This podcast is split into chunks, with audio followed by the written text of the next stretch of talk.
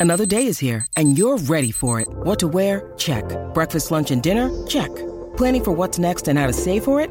That's where Bank of America can help. For your financial to-dos, Bank of America has experts ready to help get you closer to your goals. Get started at one of our local financial centers or 24-7 in our mobile banking app. Find a location near you at bankofamerica.com slash talk to us. What would you like the power to do? Mobile banking requires downloading the app and is only available for select devices. Message and data rates may apply. Bank of America and a member FDIC. When you need mealtime inspiration, it's worth shopping Kroger, where you'll find over 30,000 mouthwatering choices that excite your inner foodie. And no matter what tasty choice you make, you'll enjoy our everyday low prices, plus extra ways to save, like digital coupons worth over $600 each week. You can also save up to $1 off per gallon at the pump with fuel points. More savings and more inspiring flavors make shopping Kroger worth it every time. Kroger, fresh for everyone. Fuel restrictions apply. It's a Minimalist Monday edition of Optimal Living Daily, episode 696 10 Ways to Declutter Your Digital Life in 10 Minutes by Cait Flanders of caitflanders.com. And I'm Justin Malik.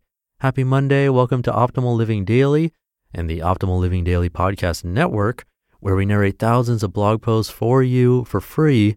And today's is a post from Cait Flanders, who we got to meet at FinCon in Dallas recently. She was so nice. She actually guided us around to meet some of the authors we narrate on our shows. So that was awesome. It was great connecting, and we're hoping to get to see her soon, maybe even just a couple of months. So that's exciting. For now, let's hear today's post as we optimize your life. 10 Ways to Declutter Your Digital Life in 10 Minutes by Cait Flanders of caitflanders.com. As you know, I'm not usually in the business of writing a lot of how to type posts. My preference is to share personal stories and lessons I've learned, and that is especially true when we're talking about decluttering. The same way personal finance is personal, what we choose to keep in our homes is extremely personal. I can't tell you what to get rid of. I don't know what adds value or what sparks joy for you. I can, however, share some practical tips on how to declutter another aspect of your life, the digital side of things. In some ways, I think it's easier to let digital clutter pile up than physical clutter. For starters, it doesn't cost us much money, so we don't feel bad about it. And since it doesn't take up any space in our homes, we don't have to see it when we walk in and out of rooms. In fact, we can choose to ignore it by simply closing our laptops or putting our phones down. However, if you're someone who spends a lot of time looking at computer or cell phone screens, it will only be a matter of time before the mess will stress you out. While I normally maintain a very clean, streamlined digital life, things got a bit out of control after the dogs died simply because I stopped bothering. As part of this 30 day shopping ban, I spent some time decluttering and organizing everything, and I realized I have a bit of a system now. I've compiled a list of the 10 ways I declutter my digital life on the go. Each one usually takes no more than 10 minutes, and I typically do this every quarter, if not more often. If it takes you a little longer, that's okay at least do the first 10 minutes and get the ball rolling. Number one, archive the emails in your inbox. Open your inbox and get rid of as many emails as you can. Delete the ones you don't need, archive the ones you want to keep in separate folders, and unsubscribe from any lists you don't want to be on. Don't worry about the emails you still need to reply to. The goal isn't to get to inbox zero, it's to declutter and organize.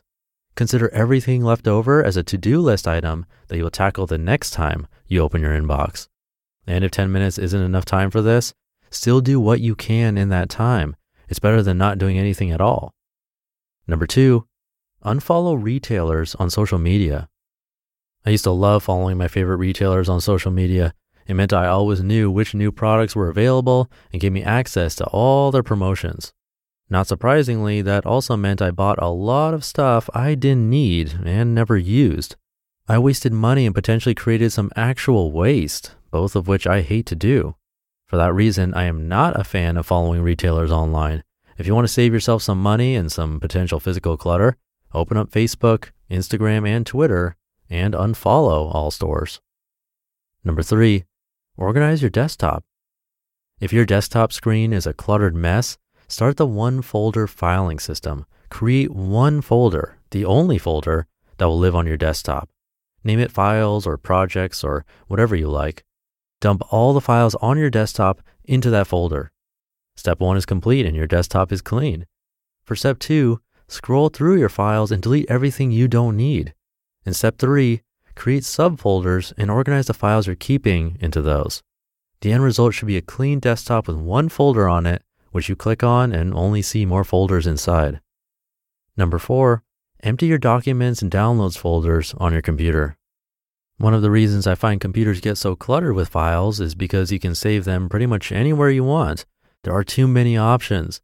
The three most common places you can save them on both Macs and PCs is on your desktop, in your documents folder, and in your downloads folder. To make things simpler, I've committed to only saving things on my desktop.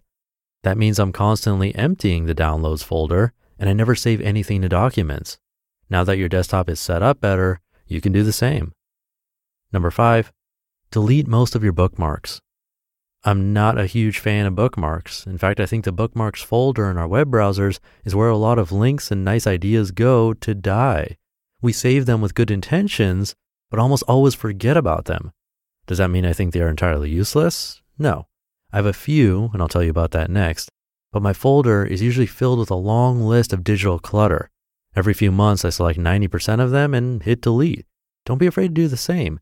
Google can help you find anything when you really need it. Number six, create a bookmarks folder with the few sites you log into regularly. As an example, I have a folder of all the banking and investing sites I visit. I find having this folder saves time and energy, especially because I like to delete my browsing history from time to time. If you're someone who forgets passwords often, another option is to sign up for a password manager. I've tried both 1Password and LastPass. Number seven, remove unused applications and programs from your computer. If you're looking to free up some space on your computer's hard drive, the easiest thing you can do is remove any applications and programs you're no longer using.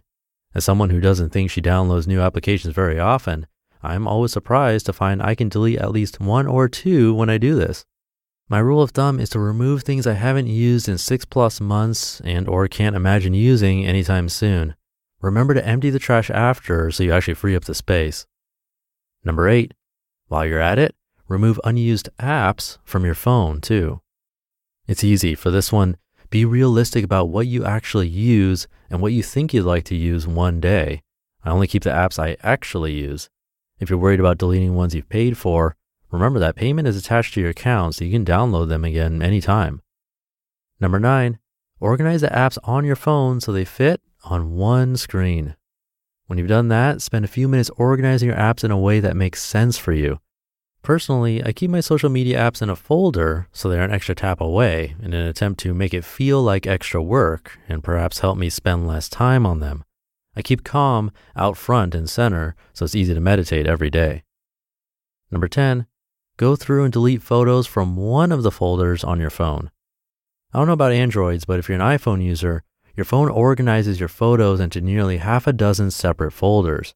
In some ways, this is great, but if you're feeling overwhelmed by the number of photos you have on your phone, don't stress yourself out further by trying to manage all of them.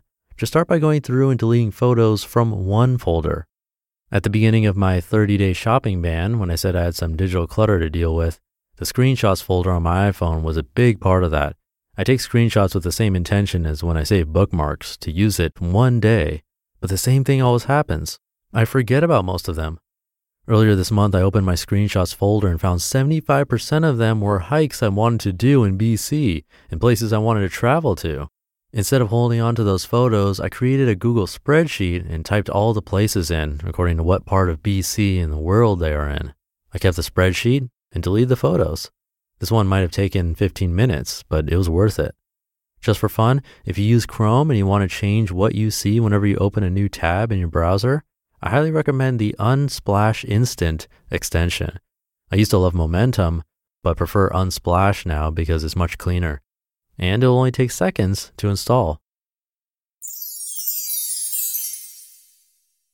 You just listened to the post titled 10 Ways to Declutter Your Digital Life in 10 Minutes by Cait Flanders of caitflanders.com. I'll keep this ending nice and short for you, but really quick. Just a reminder that Cait Flanders is one of the expert contributors in Courtney Carver's year long course on simplicity. There's early bird pricing, and you can support a bunch of the authors who I narrate here, plus learn a lot and support this show by being part of that course. To learn all about it, come by oldpodcast.com slash learn. All right, that'll do it for today. Have a great start to your week, and I'll see you tomorrow where your optimal life awaits. Hey, this is Dan from the Optimal Finance Daily podcast, which is a lot like this show, except more focused on personal finance. Justin handpicks the best posts he can find from blogs and authors like Ramit Sethi, Mr. Money Mustache, and more, and I read them to you five days a week. So if you enjoy this podcast, come on over and subscribe to Optimal Finance Daily too. And together, we'll optimize your financial life.